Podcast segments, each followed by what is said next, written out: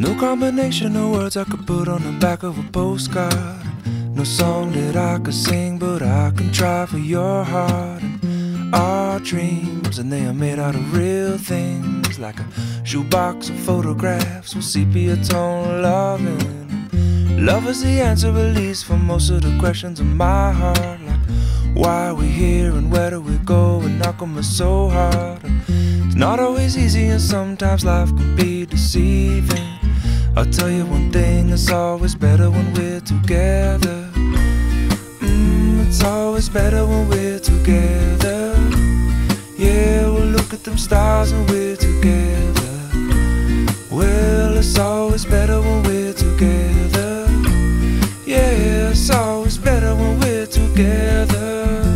Welcome to Sundays on the East End. This is Bridget Leroy. And Alec Sokolow. And we have a fascinating guest today, an old friend, Erica Heller, who has a new book out, One Last Lunch, which is, um, you and I were just talking about this.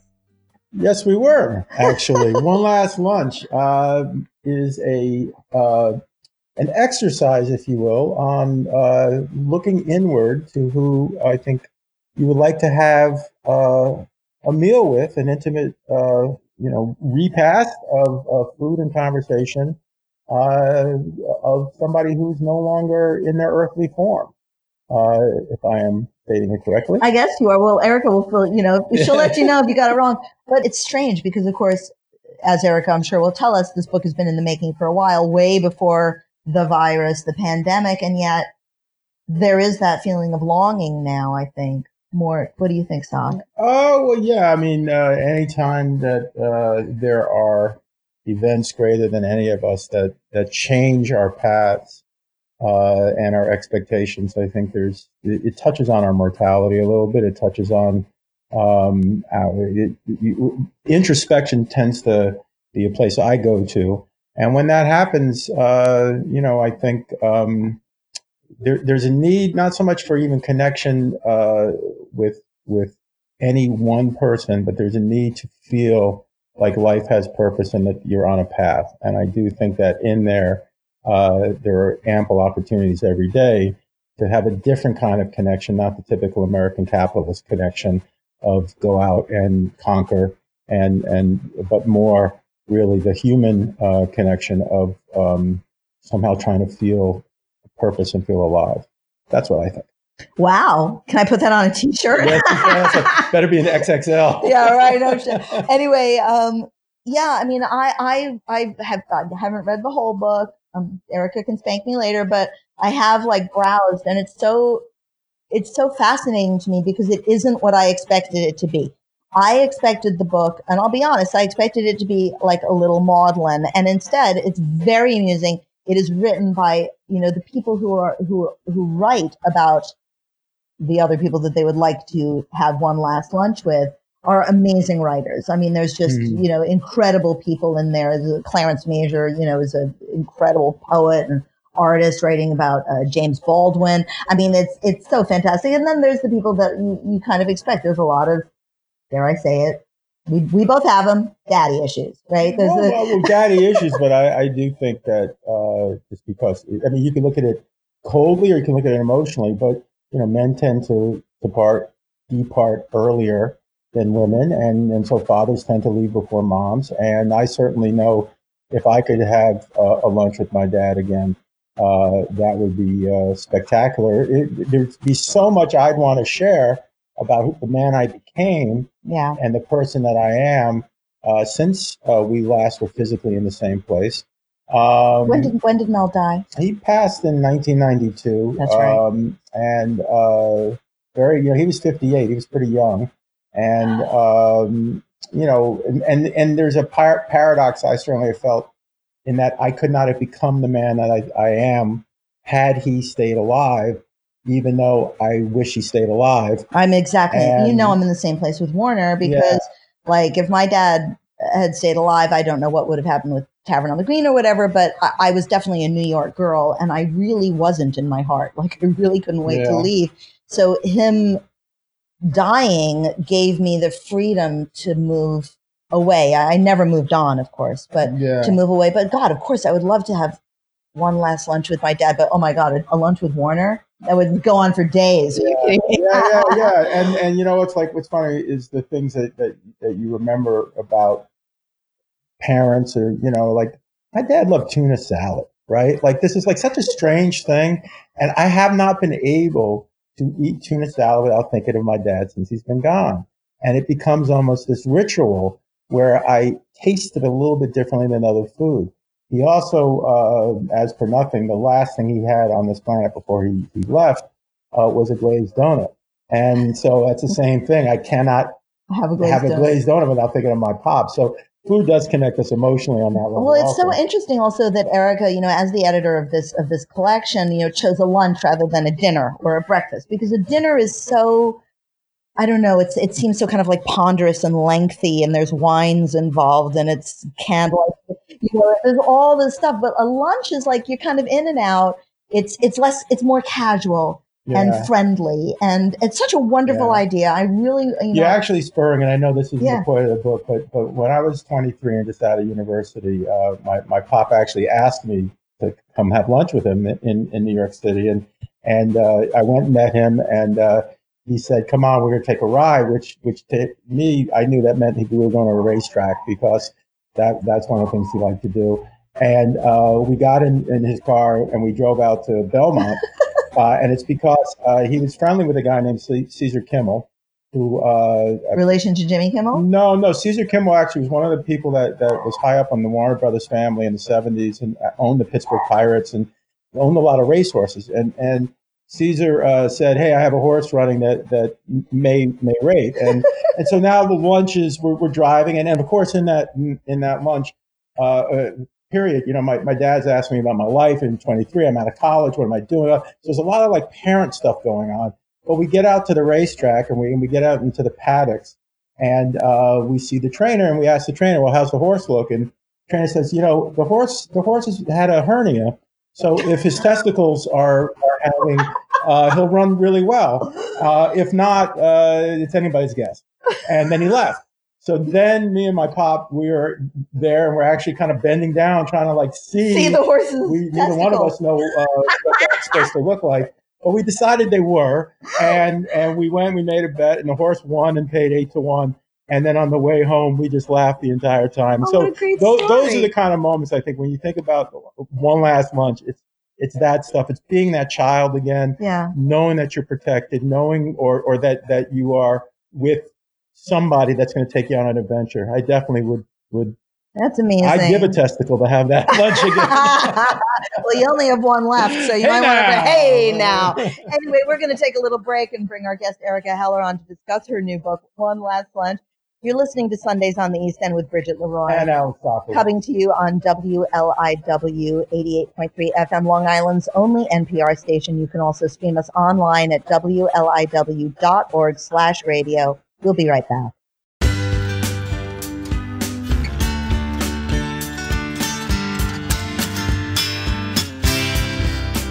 We're back. Sundays on the East End. Bridget Leroy. and Alex Soccer. And uh, we'd like to bring on our guest, Erica Heller. Erica, hi, how are you? Hi, I'm good. I'm good for being in my house for 3,000 days. but who's where, counting? Where, where are you at the moment? I'm in the city, and you may hear the IRT beneath me. I hope not. Going through. You're in the same building as uh, as my parents, as mom and Tony, right? Yes, yes. So we go way back, at least uh, like elevator rides together and Yeah. so on. This, I mean, this isn't your first book, but I want to I want to start with this one Yeah. because uh, one last lunch. I, you know, I can I actually read a little portion from your intro, if that's okay, a couple of paragraphs. As long as I don't have to do it, you can do That- it. I know. I know you told you you let me know that, so I'm just going to read. I took a little screenshot of this because was uh, really interesting. You wrote, "We almost always feel that a loved one's death has cheated us of critical time together. Some people are lucky in that they really do have time to say everything." When my saintly but sassy mother was diagnosed with lung cancer in 1994, I quit my job, moved in to care for her, and thus began an honest, ever ranging conversation with virtually no boundaries that lasted a year and a half. With my father, it was quite the opposite. a call in the middle of the night telling me that he had succumbed to a massive heart attack. Still, I'd give anything to be able to sit around at lunch with one or both of them on a bright, cheerful day. I would laugh and reminisce with, with my mother, luxuriously cloaked once more in her warmth, wit, and tenderness.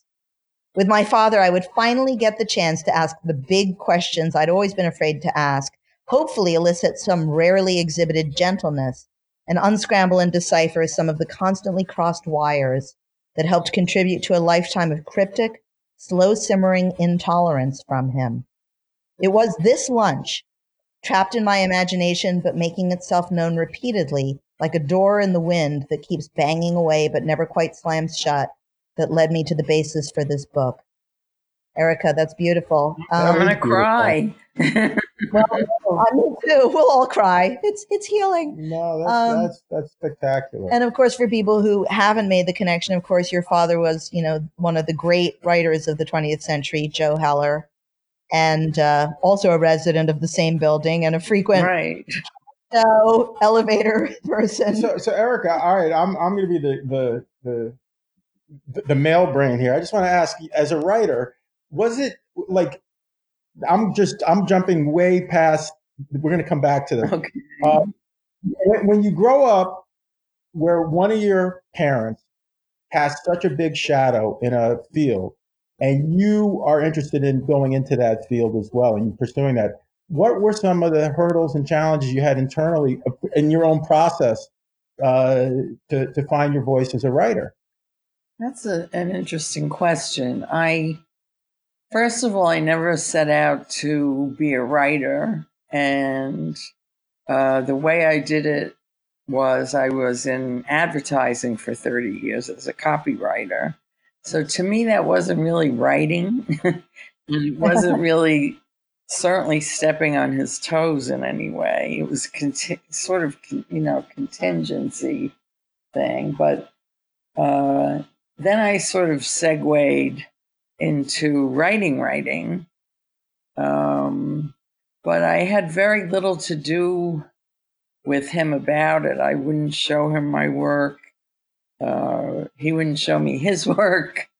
Yeah. yeah. I never, you know, it was never a question of, I felt of being in a shadow because it was such a great, such a great shadow. I mean, who could, who could stand yeah. out from that. So I just went about my business and uh, yeah, I'm about to say literally, it seems like a catch twenty two, and I realized that, yes. that you only heard that a gazillion times. Yeah, of course. Um, but that it is like uh, I know as a writer, uh, it, it took me years to fully understand my process, my process of thought, my philosophy of how I want to put words together and thoughts and frame things.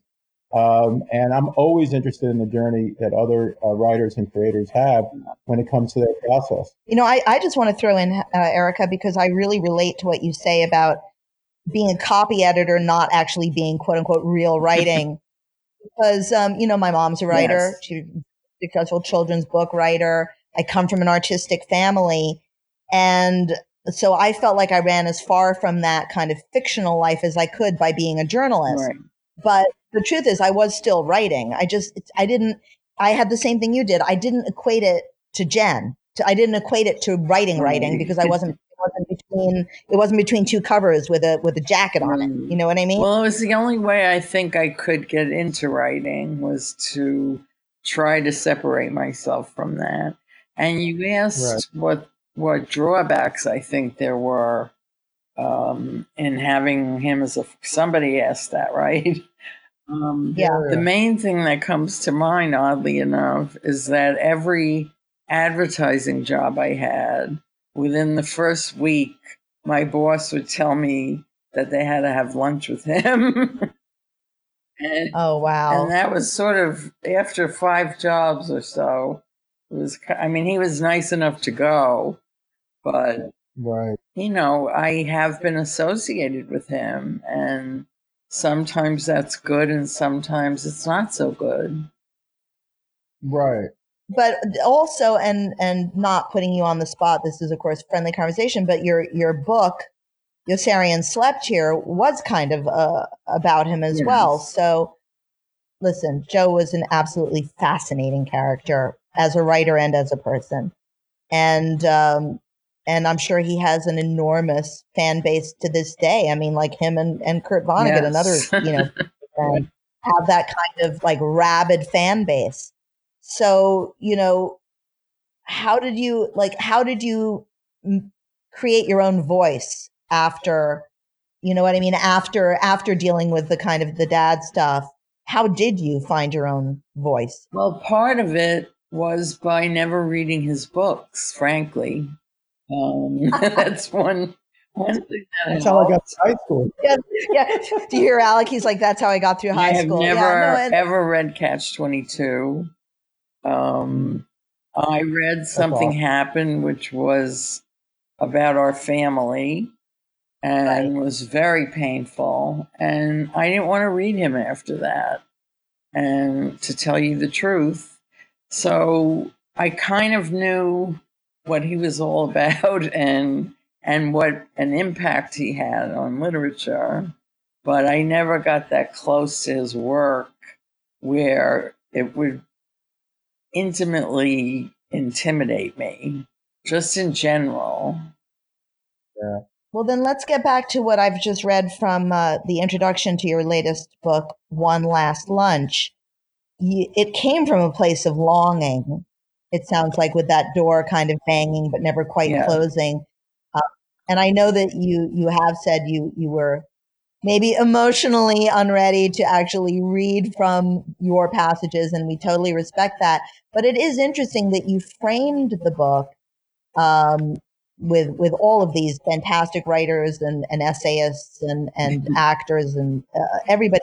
But the first uh, l- lunch and the last lunch are both you right. with your father, and uh, so it's almost like you bookended your book with your own experiences. Uh, tell me about your process in deciding well, on that. Uh, somewhere along, it took a long time to put this together to find people who knew these people that we wanted to read about, who were willing to do it. Sometimes, I mean, I woke up, I would say for a year and sent out maybe a hundred emails a day looking for the process wow. wasn't finding someone and asking who they wanted to write about it was picking the person and then finding someone who could and would and in many cases, I, you know, I assumed it would be impossible. Jackie Onassis, I knew nobody would, you know, volunteer for that. And I had to go through many, many people to finally find someone. Well, was it like that in every case, or did some of them go the other direction where you were like, yeah, I really want to have this person write? You can write about whoever you want, or did? No, no, I was not interested in that. I had lists of people who I thought I would find fascinating, but I didn't always know that I'd be able to get somebody. I mean, and there was some I didn't get. So that's a fascinating edit unto itself. So yeah. how did you, you know, make this list? I started with I didn't I didn't think this could be done first of all. I never really thought I would have to go through with it because it seems so unlikely that you know just emotionally and um, with people's egos and being edited and preventing people from violating people's privacy and i basically in my head i started with steve jobs christopher hitchens and I forget who the third. Wow. I, it may have been Jackie O. And I thought if right. I can get them, people who will do honest to goodness, imaginative, emotional, honest lunches with them, then maybe I can get other people to do that. And he was like the first one who signed on, and I was flabbergasted. I never thought I would get a lunch with Steve Jobs. And his, as you can see, is in wonderful cartoon form. And he did it overnight and sent it to me, and it was not a big deal. I'm looking at the list right now, just so again, so our listeners could have a sense. Is you know, it, it's your pop, it's James Baldwin. It'd be great to have a lunch with James Baldwin. I, right. I would think Tallulah Bankhead. That's a fascinating uh, name. Uh, Jean Michel Basquiat. Yeah, Basquiat. Um, I heard he was a nibbler. Uh, like at lunch, I salad. Then, um, no, no, a little Edie Beale. Right, and you had uh, who was it who did the documentarian? That's why I really want to concentrate. I, earlier I said this is not maudlin. That lunch, that one with uh with Muffie Mater, is it? And uh, and Little Edie, they're in like a, a, a a deli. They're like at a walkout deli in Canada, like whereas in Montreal or Quebec. And it sounds like something that actually occurred, but these are all fictional, aren't they? Well, she also uh, stayed friends with her after Grey Gardens, and she had a huge trove of letters from Edie. So she said that made it a lot easier to bring her voice back somehow. But you know, there was nothing. I I felt in all the lunches, and not all of the writers agreed with me that details were very important. I wanted to feel like I was at the next table eavesdropping. I wanted to know the pickles were on the table or the napkin fell on the floor. And Muffie Meyer really went through those paces and we really could get a sense of of Edie and how eccentric she was and and a little sad. Uh, but it was entertaining. Well, I, I mean, I loved yours, uh, the, the, your first one with with your dad. Um, you know, being uh, like Danny Meyer meeting you right. at the door and Carl Bernstein wandering over to talk. I mean, it just sounded so like East End, like we've all been. That part was true. He used to meet us at the door when we would go there. That's amazing. You know, uh, uh just to continue though, so you, you have uh, Daniel Bellow uh, having lunch with uh, Saul he took a little. He took a little persuading, but there was a lot of negotiating involved in this, and some begging.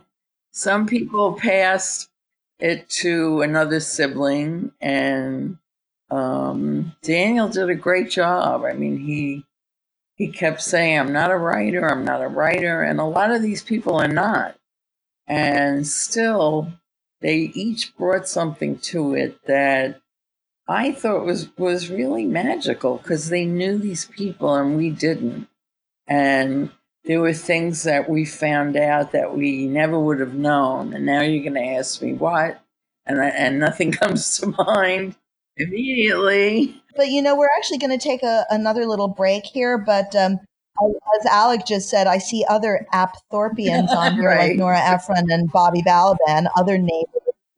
It's like old home week here. Uh, but we'll be right back. We're talking with Erica Heller, Heller about her latest book, One Last Lunch, a, a series of fascinating essays uh, by well known people, about well known people. And uh, we're just going to take a quick break. You're listening to Sundays on the East End with Bridget Leroy and Alec Sokolow here on WLIW 88.3 FM. We'll be right back.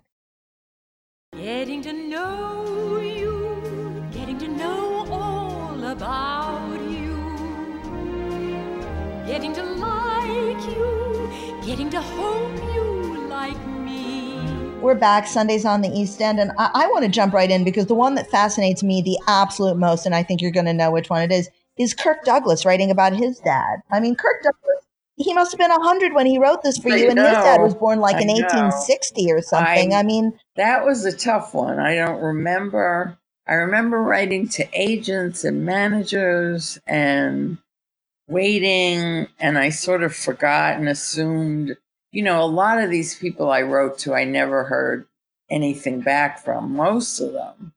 And I got a an email from this woman who I gather was his caretaker.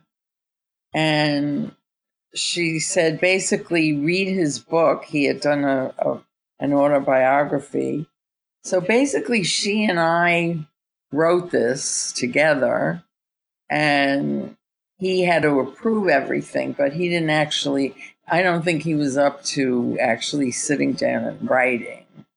But he was very, very uh, definite about us getting everything right. And it was a very moving lunch to me. I mean, there were so many people in this book uh, myself included, unfortunately, still looking for a parental approval. And to know that Kirk Douglas worried about what his father thought of his profession, and it was it was just phenomenal to me. Our dear friend Kate O'Toole wrote about her father Peter O'Toole as well. Right, that was a wonderful lunch. That was I I wanted to be at that lunch.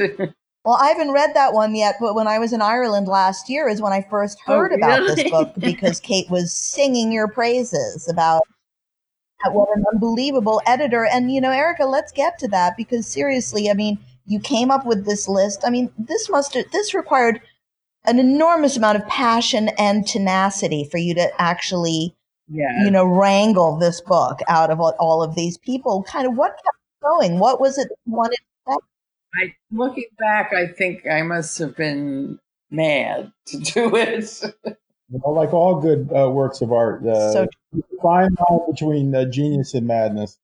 Well, thank you, but I I guess I saw once the ball started to roll, I got more and more determined to really do this. Because in the beginning, as I said, I really didn't think I would be able to find people. And uh, in in many cases, it was tough to, and in certain cases, I couldn't. I wanted Marilyn Monroe. I wanted Mike Nichols and um, a whole list of people. And there was just nobody comfortable with doing something honest or using their imagination. I mean, there was so much imagination in this. That's something else that blew me away. I mean, nobody really approached this the same as anybody else. I mean, we have Prince flying through the Beverly Hills Hotel, literally flying, and you know, things like that are they're priceless to me. How did you find kind of a common editorial i'm speaking as an editor here you know an editorial standpoint to kind of like i said before wrangle all of these i mean you had the cartoon from from uh, lee clow you know you had all of these different ways people express themselves. How did you um, make it cohesive? Well, I gave them each, it was like an assignment, and they could do it however they wanted to. We also had a very famous cartoonist, Elwood Smith, who did a whole thing about his art teacher who changed his life. And uh, it was all drawing. You picked up the tab for that one.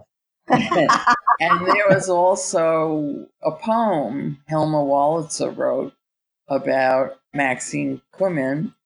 And so I just sort of told them what I wanted, but that they could do it in any way that was comfortable for them and to try to use their imagination. And boy, did they. Yeah.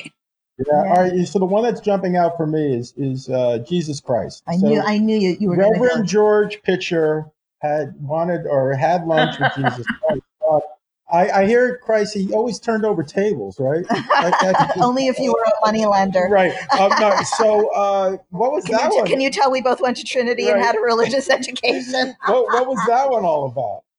Well, in this one, actually, Jesus is a waiter at the restaurant. Um, and George Pitcher, who is an Anglican priest in England, um, decided to write about him. And I, I, I didn't think anyone would allow that at the publisher Yeah. or people would be offended. But it's just a, a, a very strange lunch where it takes him a little while to to believe and understand that that's who is serving him. And Wow. then they have a little discussion and they have a few jokes about loaves and fishes. Yeah, yeah. And um, it's a it's a very soothing lunch, I think, because this man has devoted himself to religion. Um, he's also a, a journalist and a few other things, that are not religious, but uh, right. But it's very nifty to to imagine the server is uh, Jesus, and uh, it takes you a while to realize that. Right, and he didn't leave a tip. That was the thing I remember. I guess you don't feel you have to. So, what was one that you like when it came in? You were like, "Yes, score!" And what was the one that got away that you really wish had been in there? Uh, the one that made me absolutely hysterical laughing with tears rolling down my cheeks was Malachy McCourt. Oh my God, I love Malachy. Writing about his brother Frank. And Angela. his style, I, I don't know how to classify it. It's it's just casual and beautiful and hilarious. He refers to Frank's ex wife as the War Department every time he her. Give us a minute for that one. and once I saw that, and the whole thing was just kind of magical. And he takes us right to when Frank died, and it was all very touching. But it wasn't maudlin. It was. Malachy was out here a lot on the East oh, End. Oh, really? Years and years he had a house. Yeah, I saw. We saw him all the time in Sag Harbor. I've never met him, and I've never spoken to him. Um, most of these people I've never met or spoken to, which is very interesting. I yeah, that is, um, especially in this time of coronavirus. Like, look, here we are. Alec and I happen to be in one room, and you are, you know, sixty miles away. Right, and, oh, dude. But uh, so that was the score. What was one that you really, really, really wished you had gotten in there, and and it just didn't um, go in? Truthfully, um, there weren't any. We we had more to pick from than are in the book. Some of them just couldn't be worked with, and uh, there was one guy who said, "If you change one comma, you're paying me ten thousand dollars," and he and he wasn't kidding. Let me just go through a few of these. We're talking with Erica Heller about her latest book, One Last Lunch, which is a series of what it sounds like people writing about one last lunch with someone that they wish they had known or did know. Like we talked, there's a lot of parental approval to use your words. And just to give an idea of some of them, we've got Anne Serling and Rod Serling. We have uh, Cameron West and Robin Williams, James Grissom and Tennessee Williams, Richard Lewis and Jonathan Winters, and of course you and your own father, Joseph Heller. Um, Robert Chalmers and Lou Reed. Lou also being a, a, Springs resident. What was that one like? That was a very bitter, uh, angry one, and I wasn't sure that the publisher would allow it in the book. I was happily surprised because I really didn't want just one sugar bowl of everything sweet and happy. And this was, I, I think they had met once before he Robert had interviewed him, and it was, and I think one of them left in the middle. I know because they just hated each other, and I had to really. Robert is an old friend. I had to really lean on him um, to do this because he really didn't want to even think about Lou Reed ever again. Right, and that's also a little tricky in my mind because if, if there's that kind of animosity that, that is buried, uh, to not allow somebody to respond to somebody's yeah. animosity seems a little not- tricky. But it was very interesting, I think, because it was so different. You know, there was no hero worship there. That's amazing. So tell us, like, okay, so that you get all of these together. Your publisher has been waiting for this. You you get it in print, and then coronavirus.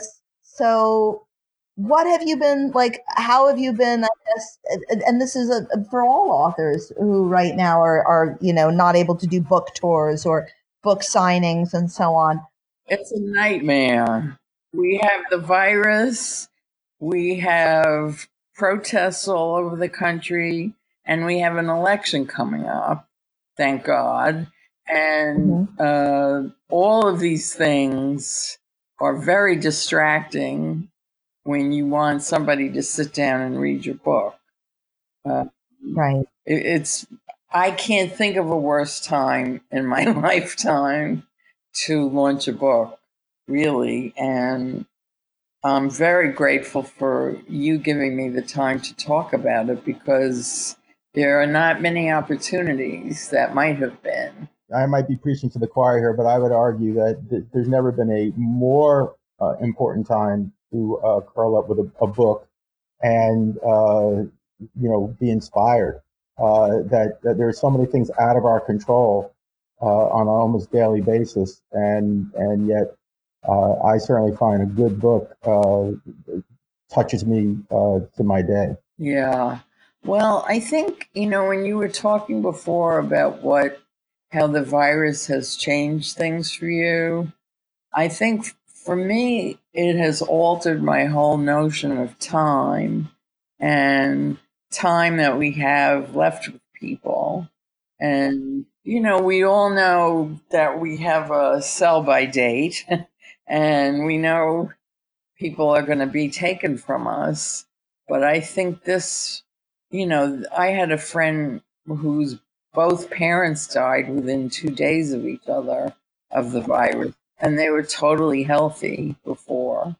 And so it sort of was like whiplash for me about time and appreciating the people who are in your life and who mean something to you. Oh, it's so interesting that I mean, clearly you you were you know focused on this book way before Yes. This sort of social distancing happened. So it seems like it's even more profound now. I think so. Yeah. Like, and also it's not linear. Like you can pick up this book anywhere. It's not it doesn't it's these are all different ideas, right. different states, right. different people.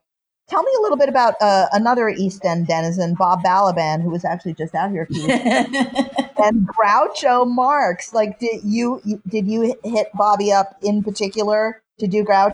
Yes, that was one isolated case where I wrote to him and I said, You know, everyone who's ever lived, um, who would be fun for you to write a, a lunch with? And right away he had Groucho. And um, it's very charming, I think. Um, yeah. So he he was one of the very few that I went to first and asked what he wanted to do. And I was just, I was thrilled that he would do anybody. Um, but Groucho was great. Well, besides the the people in this book, and of course your own book ending it with with one last or two last lunches with your father, Joseph Heller. Who else would you is there anyone else who's come come to your mind since this book has been published They were like, yeah, I would love to have lunch with that person? Well, I'll tell you honestly, the person I really wanted to have lunch with was my mother. Um, Surely. Because she's gone about 25 years and I miss her terribly to this day. But I knew that uh, if you've had lunch enough with your mother, you know everything that you're going to say. You know what you what subjects are going to come up. You're going to bicker. You're going to make up. Maybe you're going to go shopping afterwards. It's right. all kind of a template, and I didn't think there would be anything special for anybody else to read about with her. But it started with that because I wanted to so much have another chance to be with her and tell her everything that she had meant to me because I don't even though I had a year and a half with her at the end, I don't think she quite understood that. And then, you know, my father was my father, and I knew people would want to read about him. And I figured, you know, I have to bite the bullet and I knew it would be harder for me, but it, in a strange way, it was satisfying. At the top of our conversation, you had talked about, uh, or maybe when Bridget was reading uh, from the book, um, the big questions you wanted to ask your father. Um, did, in your two essays uh, with with your lunches with your dad, did you uh, ask those questions in those essays? I tried to, and he cut off the conversation. I wanted to know if he loved me and he would just sort of reroute the conversation. He didn't discuss things like that. And I think I he says in, in the lunch, if you got me here to argue uh, about this, I'm not doing it. And I never wanted to argue. I just wanted to ask him that question. It's mm-hmm. interesting since it's a fictionalized account. I mean, it's just interesting the human psyche being what it is. I would probably have the same kind of thing with my father because I don't think I could. I mean, I know my dad loved me and, you know, but he was an enfant terrible. You remember yes. my dad. there were certain there were certain leaps that even if I was fictionalizing a luncheon with him, I'm not sure if I would be able mm-hmm. to make. Well, the last lunch with my father in here really didn't feel like fiction. It kind of wrote itself. And I pushed myself to ask that question, but I also knew he would never answer it. Oh, that's got to be so complicated for you as a person. Yes. we're going to take another little break, Erica. We only have a few minutes, but uh, we're going to come back and, and wrap up, talk about One Last Lunch, talk about anything else you want to talk about, how people can find the book. Um, we're you're listening to Sundays on the East End with Bridget Leroy and on WLIW 88.3 FM. Also streamable online at WLIW.org slash radio. We're speaking with Erica Heller about her latest book of essays, One Last Lunch, and we're going to be right back. Let's go.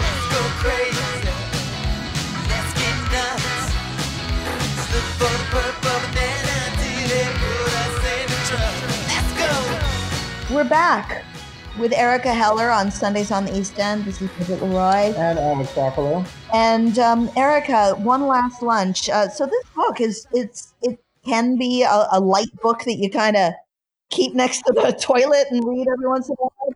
But it also sounds like this incredibly kind of therapeutic journey for so many people. And, and, and basically, you know, you don't where you eat.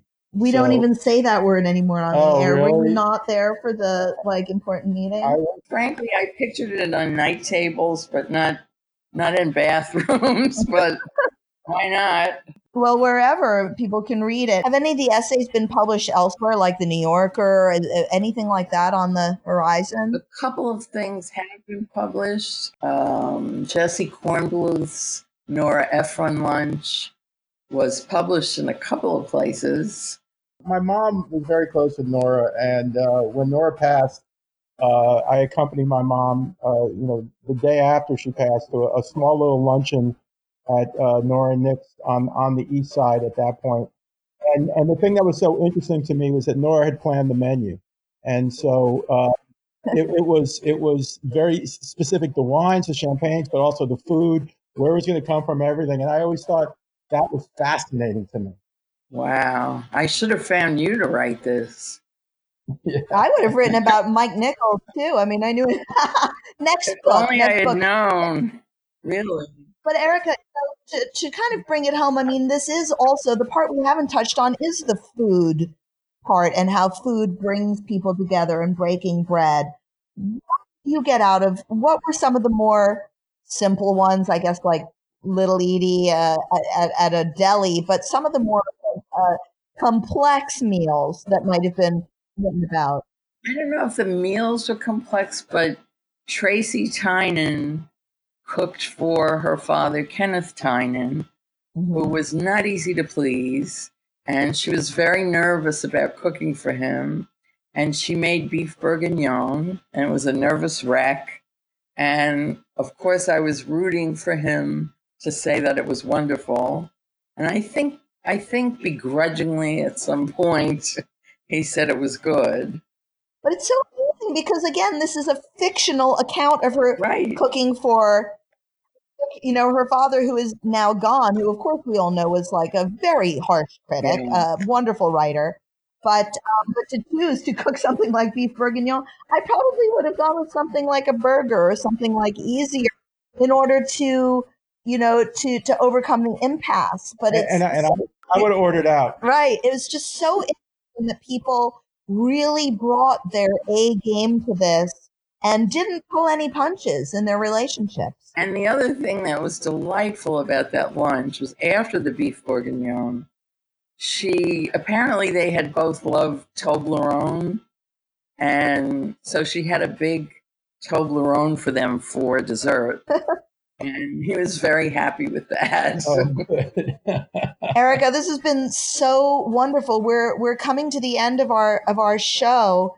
Um, what's next? What do you? What else are you? Are you working on something already, or are you kind of basking in the glow of this? I I'm not basking because I would like. It's very hard to get the word out about a book right now. so where can people find this book? Well, they could uh, they can buy it on Goodreads and N Online, Amazon, um, any independent book online bookseller. Um, it can be bought everywhere, but people have to know about it. And um, so I'm not basking exactly, and I'm a nervous wreck because unless I have an idea that I'm working on, I'm sort of um, panicked. And there was, I would like to end this with a quote that I think is wonderful, which was by Franz Kafka, who said, A non writing writer is a monster courting insanity. Oh, amen Wow. to that. Yeah, we hear you. He you. also, by the way, um, if I remember correctly, he wrote between midnight and seven in the morning. really? People Yeah. have interest. Well, I'd like to uh, thank you so much, Erica Heller, for for bringing bringing the, this to us, and you know, really bearing your soul as, as far. You know, people don't like to examine the, you know, the Yeah. the kind of difficult issues, and it sounds like your book really, um, like I keep saying, is a therapeutic venture for so many of the of the incredible artists and, and writers that you had write. So thank you so much for that, and Thank you. on a on a personal note, getting a little emotional. Um, I lost a good friend this week, uh, editor Rick Murphy from the Independent, and I would give anything to have a last, Um, as he would call it, sandwich with him, yeah. a nice Italian sandwich. So, thank you for bringing one last lunch to us, and My uh, pleasure. thank you. Uh, Alec, would you like to take us out? Uh, yeah, um, I hope everybody enjoyed the listen. I hope everybody has a good week. Um, and, uh, you know, this sounds like the kind of a, a, a book that uh, stirs so many thoughts and uh, emotional memories. Um, and, and so I would say cherish the people you have in your life.